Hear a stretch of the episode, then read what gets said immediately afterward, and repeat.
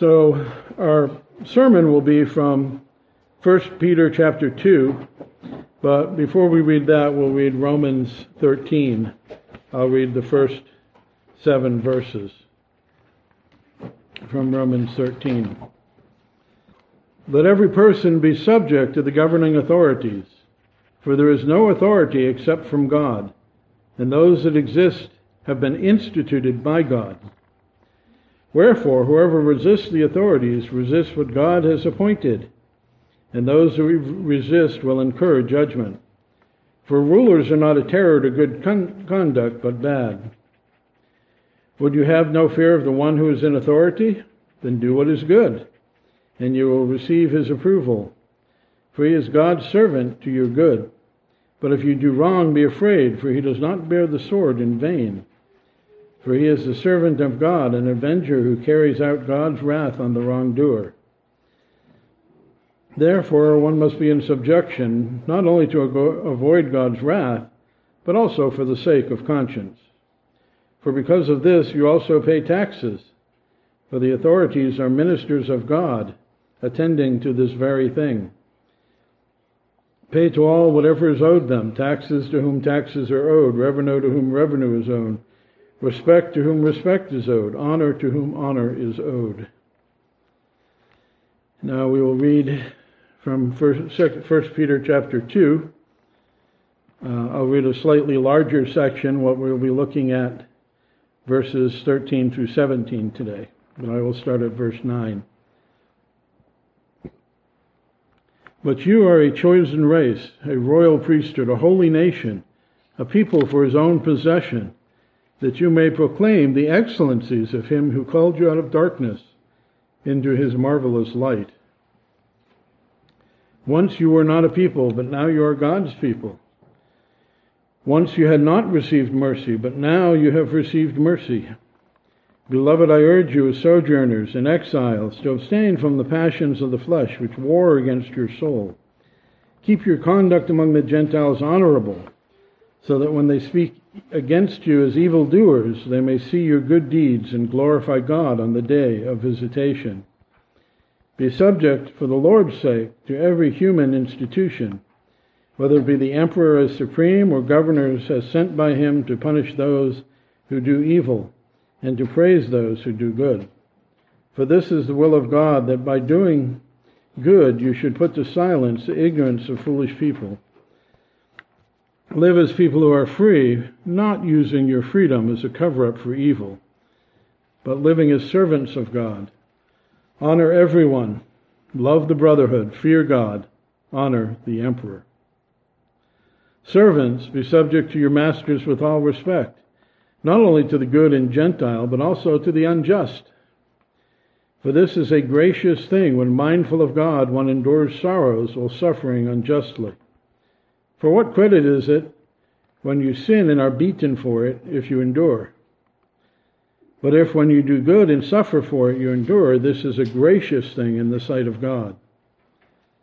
For to this you have been called, because Christ also suffered, leaving you an example so that he might follow, so that you might follow in his footsteps. He committed no sin, neither was deceit found in his mouth. When he was reviled, he did not revile in return. When he suffered, he did not threaten, but he continued entrusting himself to him who judges justly. He himself bore our sins in his body on the tree, that we might die to sin and live to righteousness. By his wounds you have been healed, for you were straying like sheep, but have now returned to the shepherd and overseer of your souls. May the Lord add his blessing to the reading of his word.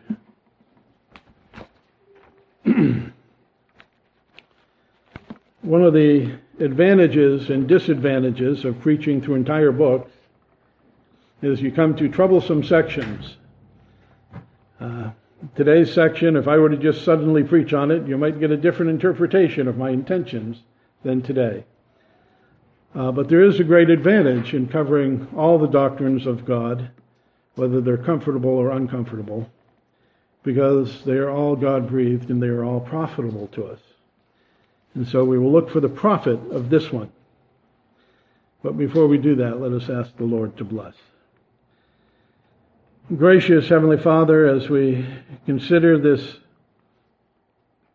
passage that calls us to submit to authorities for your sake, we pray, Lord, that you would open our minds to understand and our hearts to receive and to practice the things that we hear and the things that we learn.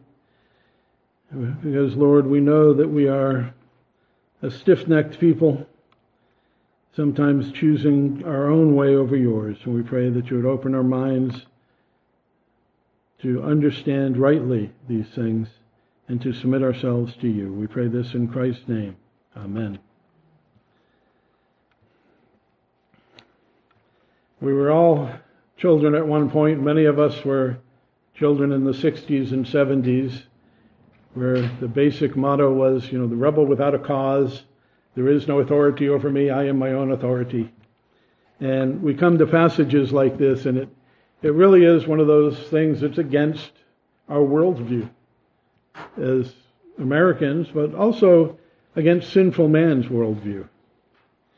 Men do not generally like to submit to authority. I am told when I was in Cambodia and went to the killing fields that the people in the killing fields lined up and waited their turn to be clubbed and thrown into the pit to be buried. That their, their idea of submission to authority was so great that they would wait their turn to be brutally murdered without trying to run away. Um, shocking. But certainly that is not our attitude. And it's not necessarily even correct. In fact, they should have run away, in my opinion. But we need to consider these things because people are confused as Christians. You know, there's two extremes. One is there can be no authority. One is whatever they say we must believe and do. Uh, both are wrong. There is the biblical ground, which is sometimes far between the right and the left. And that's what we'll be trying to consider today. So Paul starts, or Peter starts off with, be subject for the Lord's sake to every human institution, every government institution, really. And that's a problem because we are unruly and ungovernable by heart. And we rebelled against the Lord, our ancestors did, and that is part of our makeup. Uh, the Jews were hated in Jesus' day because they were considered ungovernable. They were infamous for their refusal to submit to any authority placed over them. Uh, they were considered perverse and ungovernable. And there were a number of massacres of the Jews where they would, you know, rebel a little too much, and whoever had conquered them would send in more troops and slaughter them. And we see a little bit of this working out in the New Testament, in that we, we read of like the governor killing pilgrims on their way to Jerusalem to offer sacrifices. And there were a lot of little skirmishes like that, where the people would not submit to any rule, and those attempting to rule them would repress them violently. I remember when I was in the Army, we were trained how to be a POW, prisoner of war. And the number one duty of a prisoner of war is to continue the war. uh, make them send as many troops to keep track of you, cause as much difficulty for them as possible, so that they're you hinder their supply lines, you require troops who could be on the front lines to be there guarding you. And what inevitably happened in every war, World War II, in Korea and Vietnam, uh, they tended to kill the American prisoners who were causing too much trouble. But if you think about that, if you're the governor, you're the leader of a people, and that's the way they're behaving, how difficult is that to deal with? You know, being an ungovernable people brought a very bad testimony to the Jews and ultimately resulted in much of the persecution they saw. But should they have been ungovernable? Now, speaking of church leadership, in Hebrews 13 17, we're told to obey the leaders and submit to them, for they are keeping watch over their souls, as those who will give an account. That's true of every leader of every part of government, be it the civil government, the home, or the church, we will give an account. But he, he goes on to say, let them do this with joy, not with groaning, for that would be of no advantage to you. You know, whatever our leaders are, having them able to lead without groaning, but lead them, be able to lead with joy, will make our lives better too, but also will please God and give us advantage. And that's why we're told we subject to every institution of government by men, through men, because ultimately there is no government, there is no leadership except what God has appointed. Uh, he starts with the king. I know my translation says emperor, but the word there is king, even though uh, different words. The, the supreme ruler, and he works his way down. That is the highest authority. If you think about our country today, what is the highest authority? Is it the president? Is it Congress? Is it the Supreme Court? Well, I think most Americans would say it should be the Constitution. But remember, the Constitution is paper, not a person.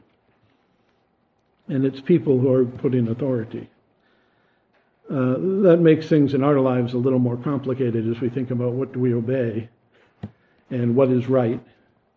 Most Americans would, well, most conservative Americans would say the Constitution should be the rule. And we'll look into that a little further, but it's generally the person, not the Constitution, not the Magna Carta, not the laws of the land, but the people who are the ones who are ruling. Now, we'll consider this more when we get to the case studies, which we'll go over quite a few of today if we have the time. Uh, under the king or the supreme authorities were the governors. Uh, they're called inferior magistrates, usually in American history meaning that they are under the authority of the one above them. And those people, they're the ones who are supposed to punish crime and give rewards appropriately. Uh, in Rome, in the biblical times, when Peter is writing, when Paul wrote, when Jesus spoke, it was the Roman emperor. He had under him proconsuls and procurators like Pontius Pilate, Felix, Festus, those are the names we know. These would be the men that he's referring to, that Peter is referring to. They were under the emperor. They had been given their authority by the emperor and assigned their duty by the emperor. And that's why they're considered inferior because he's their superior, their, ma- their master. And they were sent by him to govern the areas. And they received their commission from the king and derived their authority from the king and they were accountable to the king. Of course, we know that it is God who actually is assigning who is governing and what's happening in the world. Uh, the governments were also responsible for civil order, as I mentioned, doing punishing the wicked and rewarding the good. And the Romans 13 passage, it's a little stronger that we should be afraid if we do wrong because they don't bear the sword in vain. The sword belongs to them, the right to punish the wicked or the, the wrongdoers. And he goes so far, Paul. Now, this is Paul, who shortly will be arrested and sent to Rome, facing potential execution by the Roman government. He says, For the, the governor is a servant of God and an avenger who carries out God's wrath on the wrongdoers. Now, we'll talk about that a little later. But keep that thought in mind.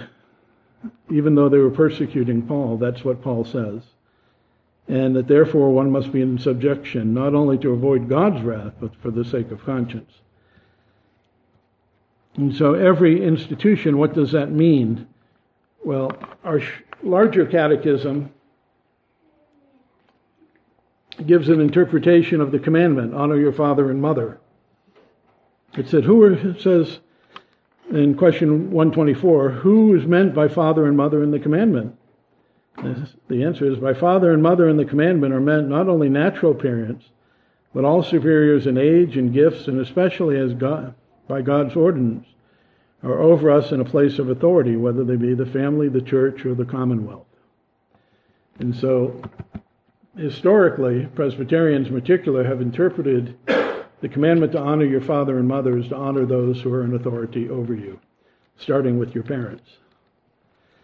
And that is why we have so many problems today, because that it is attacked at the parent level, particularly in our society where schools teach no, you don't need to listen to your parents, you don't need to tell them.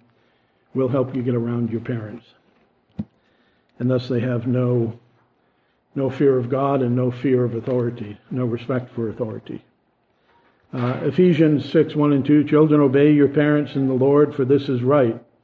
Honor your father and mother. This is the first commandment with a promise. Wives, submit to your own husbands as to the Lord. For the husband is the head of the wife, even as Christ is the head of the church, his body, and is himself its Savior. Now, as the church submits to Christ, so wives should submit in everything to their husbands. Ephesians 5:22. Hebrews 13:17 we just read, obey your leaders and submit to them for they're keeping watch over your souls, the church. And then Romans 13 especially let everyone be subject to the governing authorities for there is no authority except from God, and those that exist have been instituted by God. Uh, tough thing to swallow that God has instituted all the governments. Well, did God institute ours? Is Biden the, pre- the president by choice of God? We'll look at that in a moment, but keep that in the back of your mind. He goes on in verse 13, or begins really verse 13, be subject for the sake of the Lord, for the Lord's sake. You know, why is this important that it's for the Lord's sake? Well, we are the Lord's servants. We are ambassadors of the Lord. We are proclaiming through him the ministry of reconciliation. And it would certainly dishonor God to reject his commands in Scripture. Right? We are dishonoring him if we don't obey him.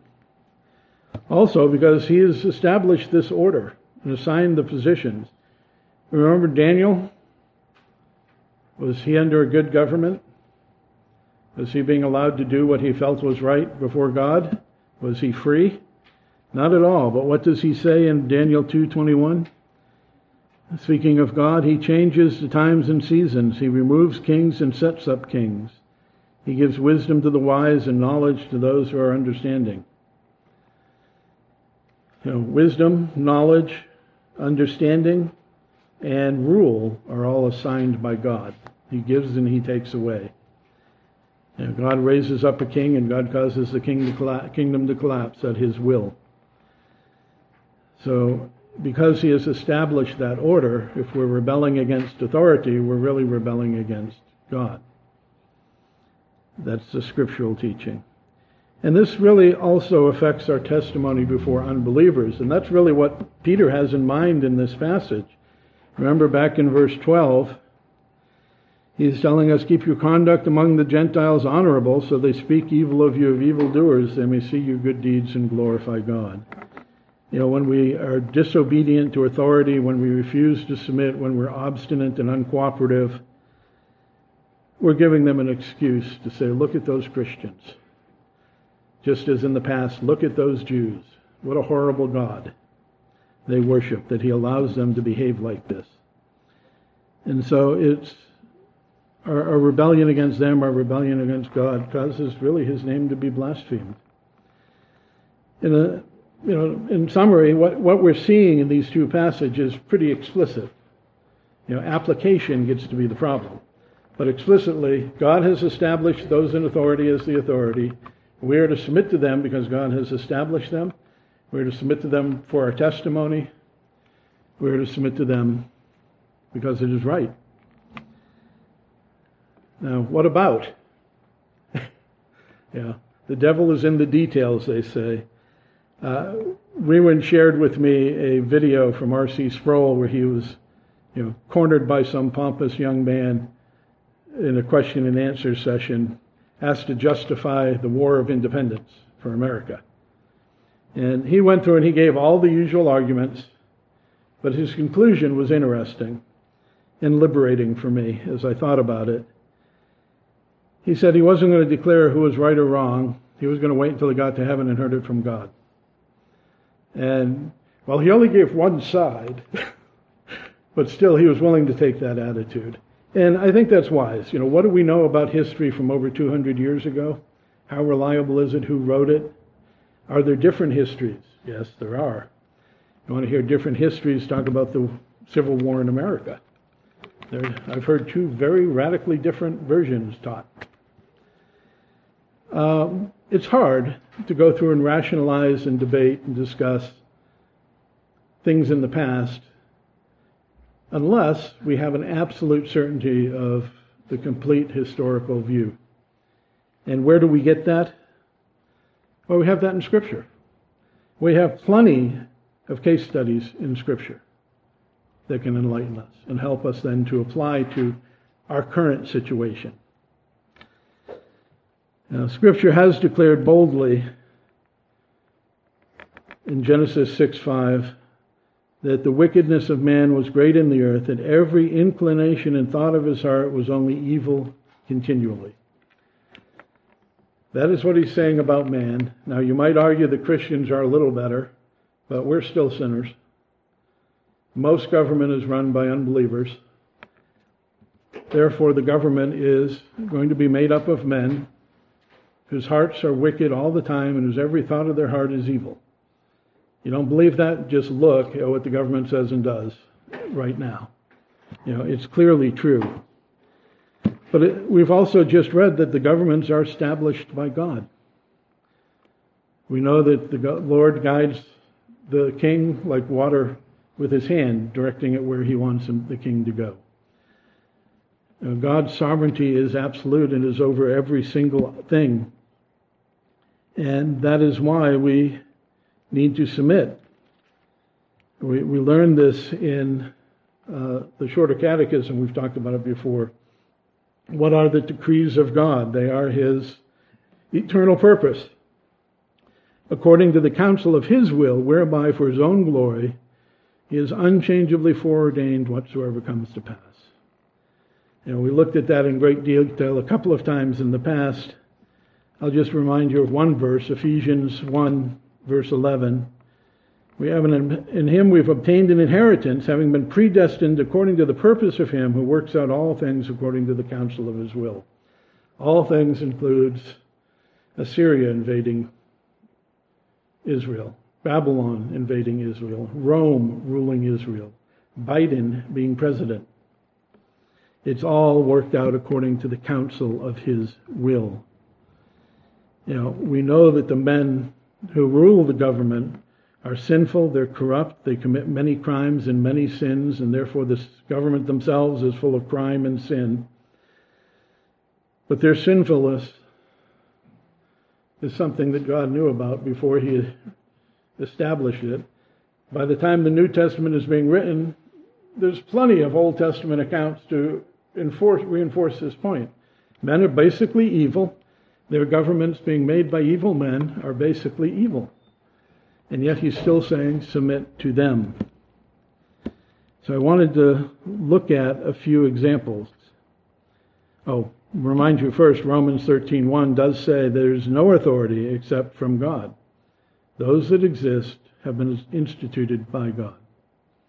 And so yes, all of those governments were instituted by God for his purpose. You know, God's purpose may not be what we want.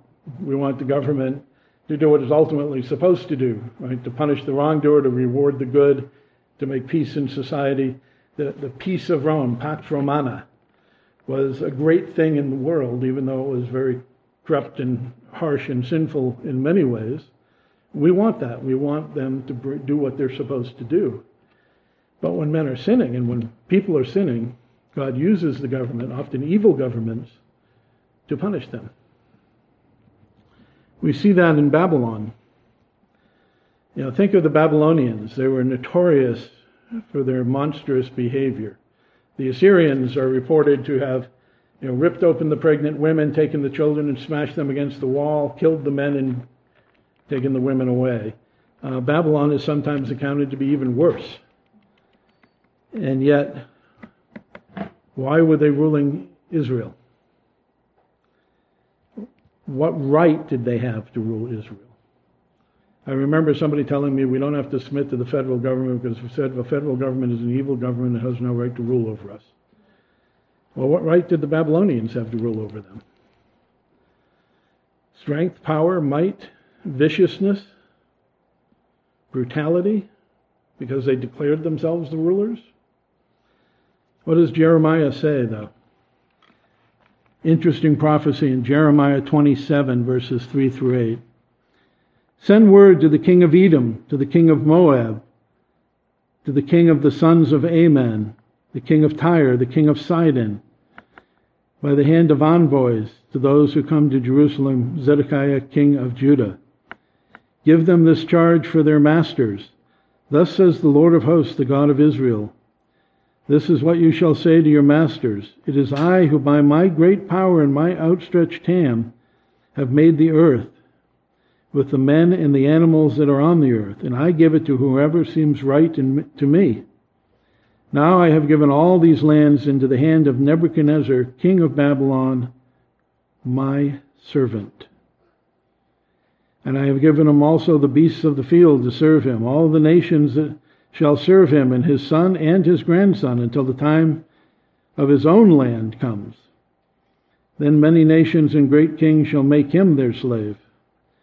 But if any nation or kingdom will not serve this Nebuchadnezzar king of Babylon and put its neck under the yoke of the king of Babylon, I will punish that nation with the sword, with famine, with pestilence, declares the Lord, until I have consumed it by his hand. God was sending Nebuchadnezzar, the king of Babylon, not only to all the lands, but also to Israel, to punish them for their wickedness. Now, we also learn that they, they will also, their time will come and their land will be punished for their sins. And interestingly, one of the sins mentioned explicitly in the Bible they committed was raising their hand against Israel, God's chosen.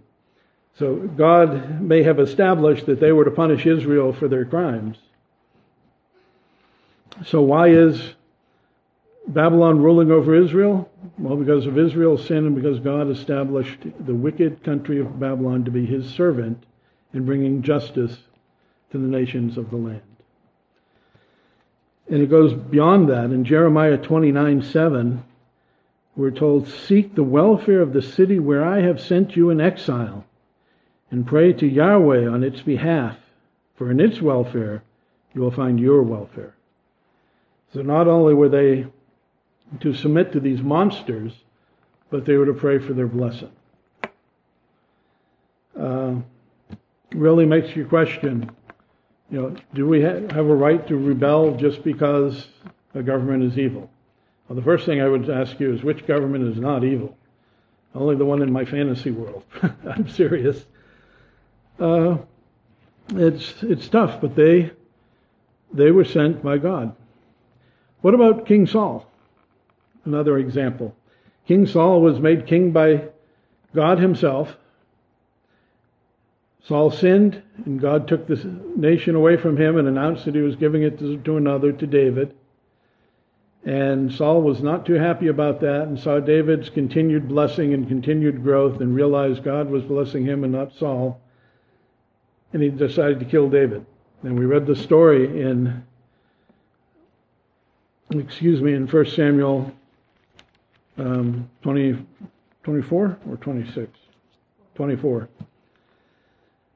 Of David being pursued by Saul and Saul being delivered into David's hand. Now, at that point, Saul had been revoked his right to be king. I will take the kingdom away from you, God said. I will give it to David. And yet, David will not kill him. And we read in that passage that he wouldn't do it because he wouldn't raise his hand against the Lord's anointed. And again in 1 Samuel 26, we read another one. Paul says, or yeah, so David says of Saul, Do not destroy him, for who can stretch out his hand against the Lord's anointed and be guiltless? And what does David say during these times? God made him king, God anointed him king, God will remove him as king, God hasn't basically commanded me to do that, so I will wait on the Lord to do it. And in the Lord's time, he will be taken care of, and I will be king.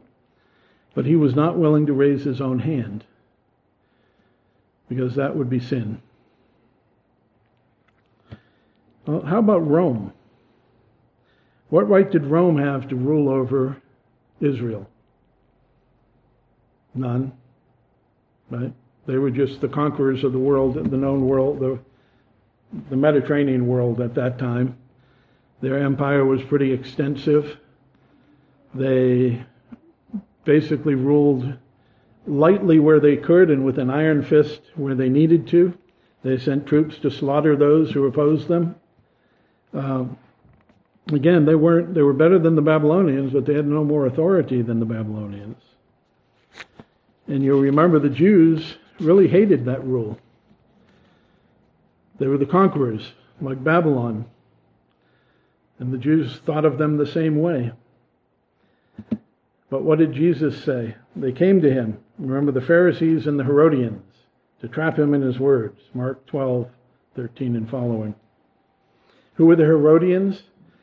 Well, they were the followers of King Herod. Who was Herod? He was the illegitimate king of Israel appointed by the Romans.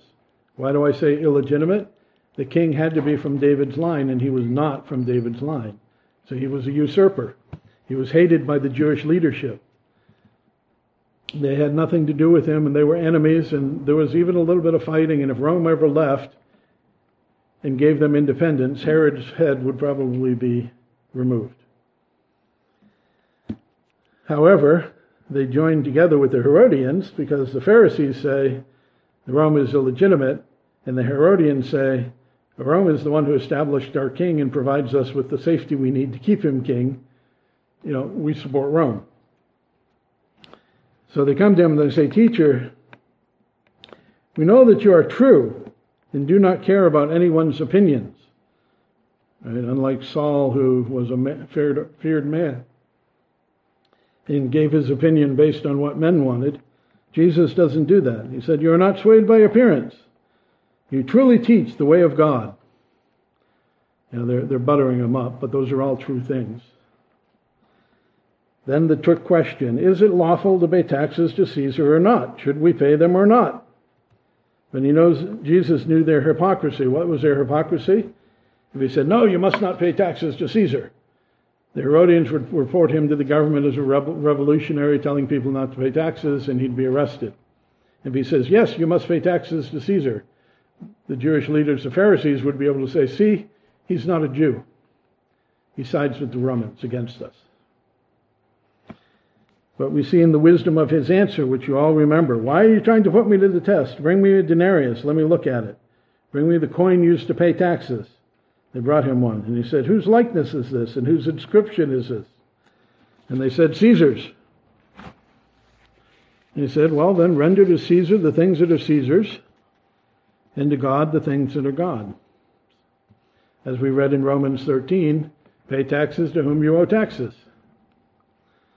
even though the Jews would have considered that treason, he's pointing out to them, you're using their coins.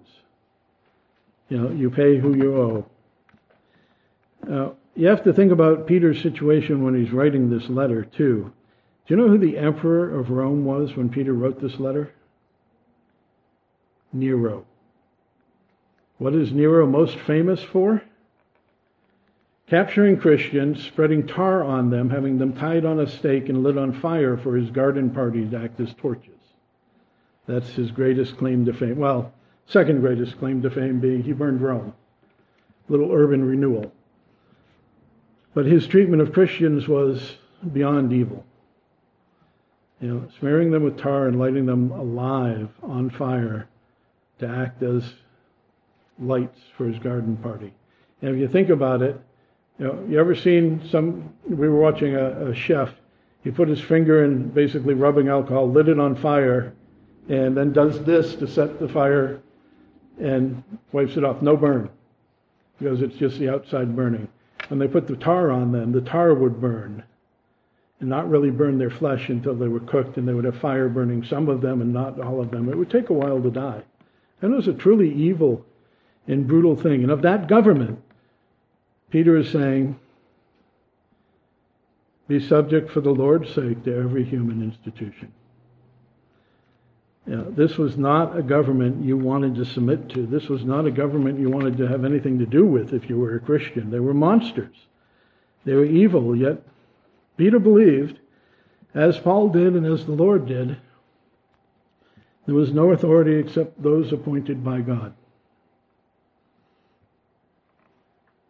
They were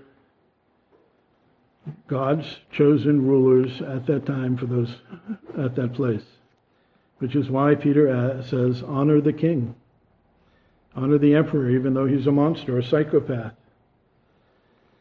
Now, there are other examples, a long list of them, but I want to skip ahead a little bit because of time. We don't want to go for two hours today. My video will stop before then. Uh, what about when they're telling you that uh, if we have to submit even to an evil government, even to a government that doesn't, we don't think has the right to rule us? What about when they tell us to do something wrong? What about when they command us to do evil or to exceed their authority? They have no right to do that. Well, in the first case, remember that Roman law allowed them, the Roman officials, including military personnel, to press somebody into service. But there were limits on that. You couldn't press them into service and have them carry your goods all the way to Rome on foot from Israel. That wasn't allowed. There were limits. But remember what Jesus said in Matthew 5:41. If anyone forces you to go a mile, the word forces there is press into service, and that's that's literally the you know, it originally comes from the basically the pony express riders. They would ride a horse. When it was too tired, they would find a new horse change horses and go. And you were not allowed to say no. If they came to your stable and wanted the best horse in the stable, they just took it, pressed into service. And he's using that word here. If anyone presses you into service to go a mile, go with them too. And we see an example of this activity in Matthew 27 when they found a man of Cyrene, Simon by name, and compelled him to carry Jesus' cross. The word compelled is pressed into service. Now, Jesus is saying, for the sake essentially of your testimony, for the sake of peace, even though it's laborious, disagreeable, dehumanizing, you know, accept it. It's their law. Submit to it. I want to look at a few other incidents to help us get an idea, though, of when we don't submit. Remember when Paul was arrested in Philippi and the jailer was converted? Afterwards, they send the, govern, the governing official sends them and say, "Go and tell those men to get out of town quietly." Paul says to them, "What? They've beaten us publicly, uncondemned men who are Roman citizens, and thrown us into prison." That was breaking their law. Their law required that Roman citizens, first of all, could not be beaten or tortured or flogged or anything else or imprisoned without a conviction. So he's saying they did all of this to us, and now they want us to throw us out secretly? No. Let them come to themselves and take us out. When the police reported this to the magistrates, they were afraid when they heard that they were Roman citizens. They could face consequences for flogging a Roman citizen without being convicted. They had rights. And Paul here is saying, I have rights and you have violated them. You have committed a crime against the authority which allows you to be the governor of the city. You know, when you break the rules that you're supposed to live under, I'm going to call you out on that. And he did. And they came and they apologized. And then they took them and asked them to leave the city. But first, they left the prison. They visited Lydia and the brothers and then left. But understand what happened. They broke the law against him. He called them on it, said, You have broken the law and what you have done. And they apologized. That's good. What about when he was arrested in, Rome, in Jerusalem by the Roman soldiers? After the ongoing incident he tells them, and God has sent me to the Gentiles, and the Jews start throwing dirt in the air and saying, Away with him, kill him. A riot erupts. The commander, the tribune, orders him to be brought into the barracks. This is from Acts 22, 22 and following. And said that he should be examined by flogging to find out what they were shouting about. In other words, beat him and then ask questions, torture him and ask questions. And so they were stretching him out to be whipped, and Paul objected. He says, Is it lawful you to flog a man who is a Roman citizen and uncondemned? He said, I haven't been found guilty. You can't do this legally. And when they heard that, they, they verified it and they were afraid and, and stopped.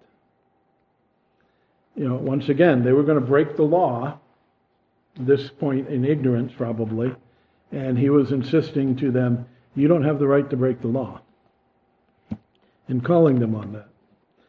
You remember the Hebrew midwives in Egypt, another case study. The Egyptian king, uh, Exodus 1 15 through 17. The Egyptian king said to the Hebrew midwives,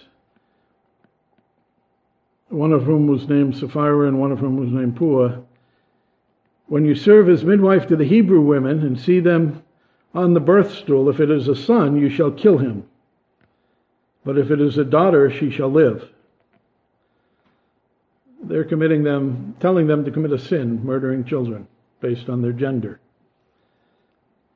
A serious sin, serious crime, ordered by the, the Egyptian government, the king himself,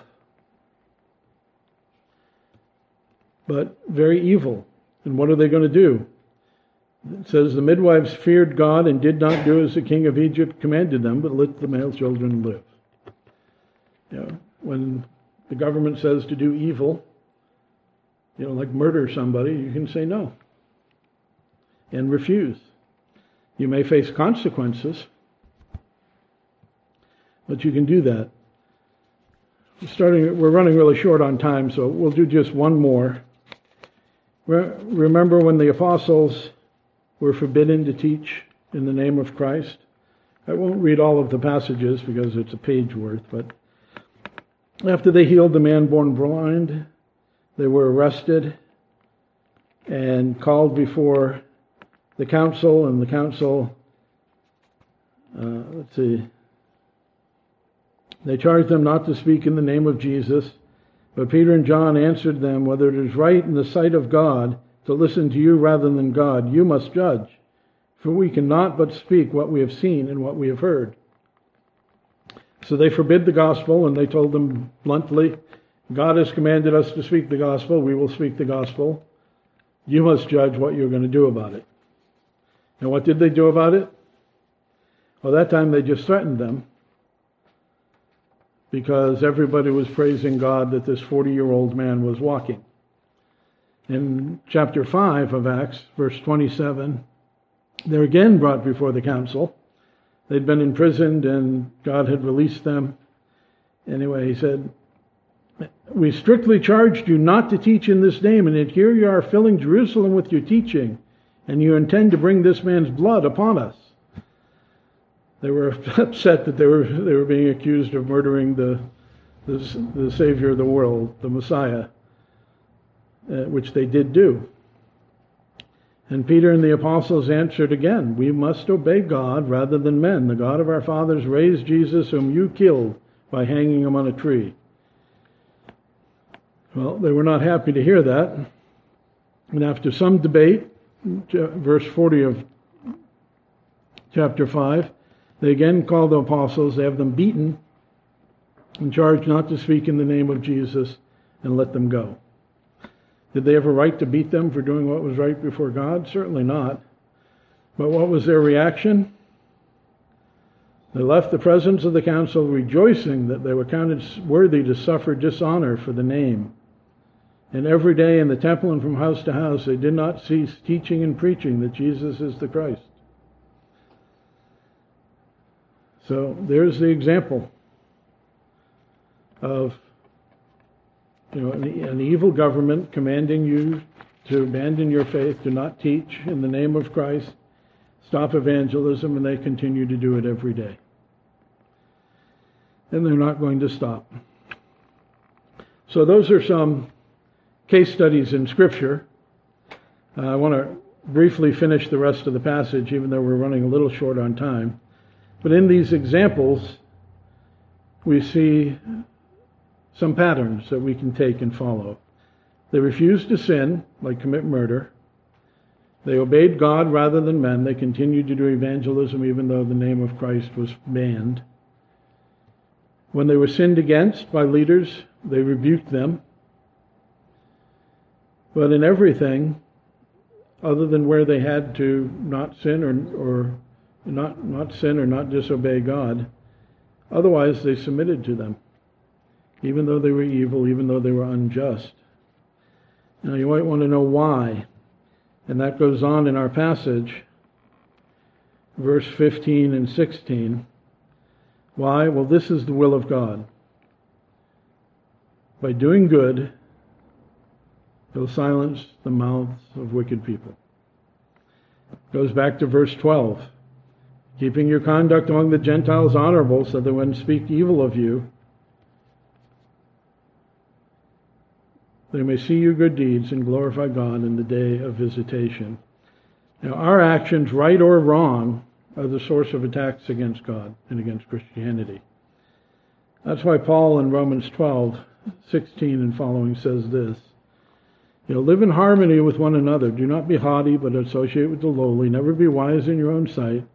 Repay no one evil for evil, but and this is the key I want you to think about. Give thought to what is honorable in the sight of all. He doesn't say give sight to what is honorable before God. You're doing what's right before God and what's right before the Christians may be the thing that offends the people. They make rules, they make laws, they make requirements um, that are not in God's Word. That we have the freedom, you know, that we are not bound to that. But when they make it a law, we must give thought to what is honorable in the sight of everyone. If possible, he says, as far as it depends on you, live peaceably with all.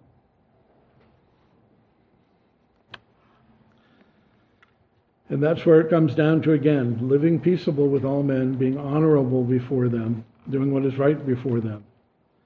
We are not you know, obstinate and uncooperative people who cannot be governed or led. We will submit to authority, but we will do what is right before God first.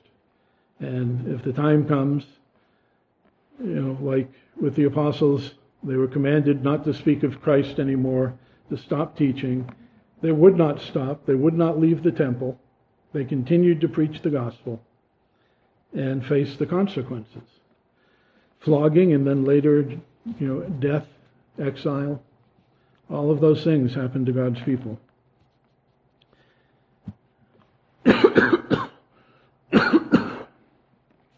In Romans 15, 2, it says, let, let us, each of us please his neighbor for his good to build him up. You know, same idea being brought out that our obligation is not to live for ourselves. You know, I have rights. I have privileges as a Christian, I have rights as an American. When those are violated, I want to take up arms and fix the problem. But that's not what God's called us to do. He's calling on us. Yes, when they're sinning, call them out on it. Tell them they sinned. You have no right to close the church. You have no right to forgive, forbid the preaching of Christ. But other than that, they were submitting and facing the consequences. And that's, I think, what he means by not using our freedom, our liberty, as a cover up for evil. Uh, I want to read a quote. I read a little tiny book by a pastor named Henry Scougal. And he said, There are far too many Christians who would consecrate, justify their vices, who would hallow, declare holy, their corrupt affections, whose rugged humor by which he means unpleasant disposition, and their sullen pride must pass for Christian strictness, whose fierce wrath and bitter rage against their enemies must be called holy zeal,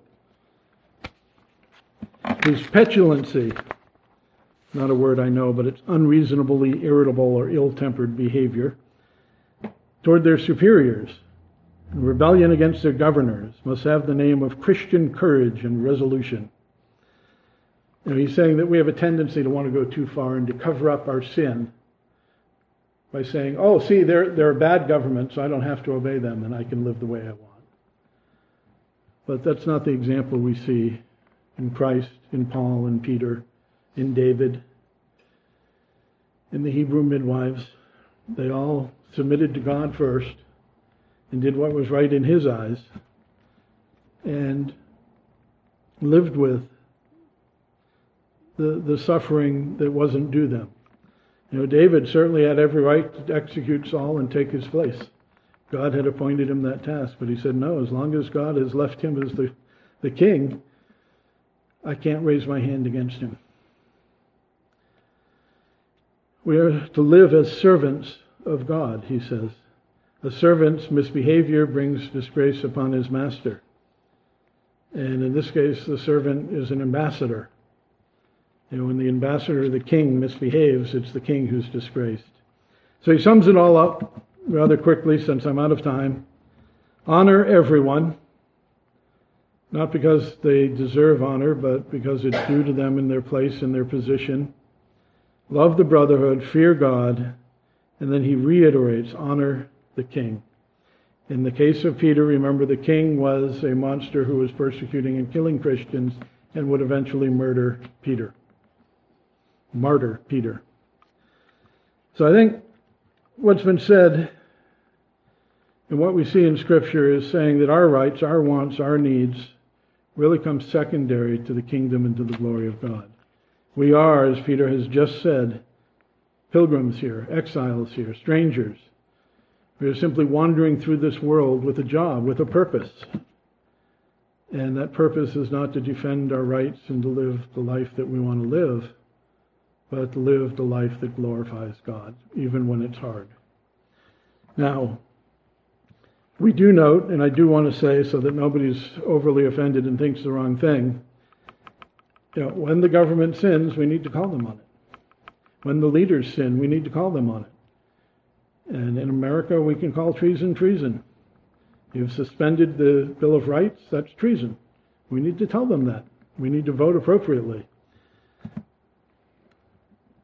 And we need to be clear as in our testimony in the church. But let us pray.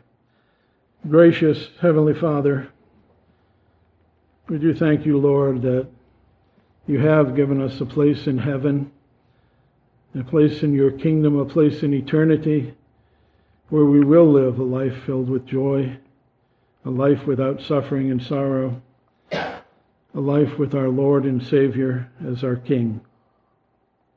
And we do pray, Lord, that as we wander this world as strangers and pilgrims, that we would remember your command to keep our conduct among the Gentiles honorable, to abstain from the passions of the flesh, to bring glory to your name day and night through our work, through our lives, through our labors, through our testimony. We ask this in Jesus' name. Amen.